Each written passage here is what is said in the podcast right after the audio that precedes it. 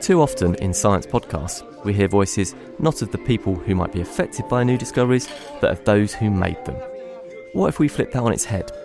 Like my father's 50 and praise God that he's still alive, but that's through kidney transplant, ripping a vein out of his leg to put in his arm. That's through having um, eight units of blood every month, and that's touch and go if he actually gets that. This could stop that. With our Common Threads podcast, we travelled around the country to hear people's questions, hopes, and fears when it comes to something called gene editing. It's a technology that could one day allow us to rewrite our DNA.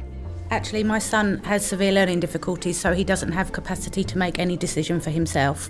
I'd say that he's very happy in his skin. The only person that has suffered because of him is me. Would I change him if I could? No. My daughter's got an extra chromosome, and I would absolutely delete that. And it's not to change her, it's to change that extra chromosome that holds her back. It's important as well to give context because we're all here and we're all people of African origin, and I think that very much shapes our response to things like this because our history of being abused by science shapes us.